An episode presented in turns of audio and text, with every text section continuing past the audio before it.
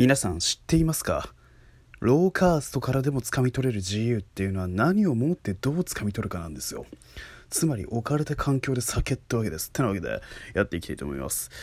侍になりたい野郎が行くエイプリルマスのもしよかったら聞いてください。さあってなわけで皆さんローカーストからでも成り上がれるし置かれた環境で環境で酒といい酒ということはこういうことだみたいなこと言いましたけどそれってどういうことかというと例えば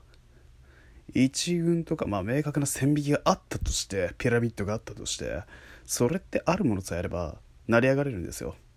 それが何だか何か知ってますか？力なんですよ。てなわけでねその今回はですねその成り上がるための力っていうところにフィーチャーした漫画がありましてえー、セスタスシリーズことセスタスシリーズの元祖である暗黒剣闘伝セスタスという漫画について今日はちょっとお話しさせていただければと思っております。よろしくお願いいたします。ということでそもそもこの暗黒刀剣伝セスタスまあいわば今3部作まであってセスタスシリーズと言われてるんですけど、まあ、今年の春にアニメもされてドラゴンアッシュのオープニングってオープニングのタイプも話題になったとは思うんです。ネットフリックスでも配信されているのでご覧になることはできると思います。で今回このセスタスを話していくにあたって最初の冒頭のトークにもあったようにまずこのセスタスの登場人物である主人公セスタス君は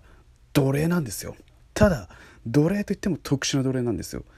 拳に奴隷の「奴」と書いて剣奴といい、えー、セスタスの舞台はですね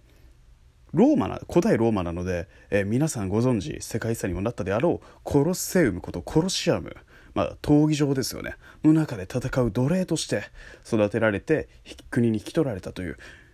悲しい境遇の男の子が、えー、自分のその剣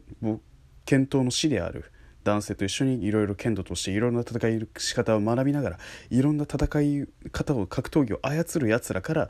格闘技を学んだり戦ったり。でそこで傷ついたり生きるとは何か成り上がるとは何か本当の自由とは何かというのを切々が掴み取っていくというストーリーでございます。で僕はですねこのセスタスシリーズの中で好きなセリフだけがあってその帰り荷馬車に揺られるわけですよ。セスタスとその先生が。で負けてしまったなと。まあセスタスが敗戦を期して負けて帰っていくと。居場所の中で落ち込んで僕たちは本当に生きるって何なのか分かっていないような気がしますみたいな。僕の拳は本当にこの先届くのだろうかっていう不安を吐露するわけですけれどもそのセスタスのセリフの中でそのセそのセリフに対して先生が言ってるのはいいかと。セスタス拳に拳を胸に当てなさいと。心臓に当てるんだと。それはお前が今知りたいのは本当の自由なんだと。自由を勝ち取るということは生きるということなんだと。つまりお前は今歓喜の中で揺れ動く今種を掴んだに過ぎないんだみたいなことを言うんですよ。まずこういう文学的なセリフがパチってくる漫画って基本的にかっこいいという個人的な僕は推論があるんで本当にこの漫画の推しポイントだなと思ってて突如としてやってくる文学的なポイントセリフ血の文っていう格闘漫画のもうすでにもうキーポイント2個押さえていてでさらに言えばセスタスシリーズのいいところっていうと作者さんが結構古代ローマについての資料とか読み漁っているのですごいこう知識が深いんですよ。古代ローマについて徹底的に調べているから古代ローマのその当時主流だった上流階級の人々の服生活様式ライフラインっていったところにも目が向くし、えー、当然その歴史的なところで言えば皇帝とかの部分もジュリアス・シーザーだったりとかの引用も出てくるしそれに格闘技のポイントっていうのがありましてまあ今日本でもメジャーになりましたよね。総合格闘技桜庭和さんなどを筆頭にただその源流っていうのはどこかっていうとギリシャなんですよ。でギリシャの頃パンクラスタという武術があってっていうその説明があったりとかその格闘技的な技術の説明もしっかりしてくれるんですよ。歴史的な。でこの僕はセッサスを見てて思ったら確かに力って本当にいつの時代も重要なんだなと。確かにセッサスが持たなきゃいけないものっていうのは腕っぷしだったりとか心の強さかもしれないんですけど僕たち現代日本人がじゃあ持つには何が必要なのか。じゃ力といってもいろんな力が必要になってくるよね。例えば専門的なジャンルに強いとか声のスキルを有しているとか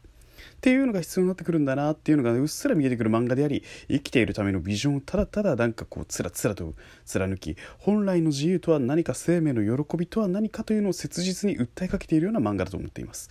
まあ多分それこそあの格闘技をしていくセスタスたちがセスタスをはじめね一応セスタスの友達はいるのでその友セスタスをはじめ他のキャラクターたちがしのぎを削り命一枚裸一貫でよがっぷりをつくんで戦ってる姿にはそれはまあ命は震えないわけはないんでございますよ。ただ自由をつかみ取るっていうことは多分おそらく力を有する行為である。それにそれに力を行使するということは多大なる責任を伴うんだということを密接に教訓的教訓として描いている。そこを軸に置いている漫画なので、まあ、ちょっとリアリティがあり時に哲学を盛り込みそして文学的なセリフ回しがパンときてっ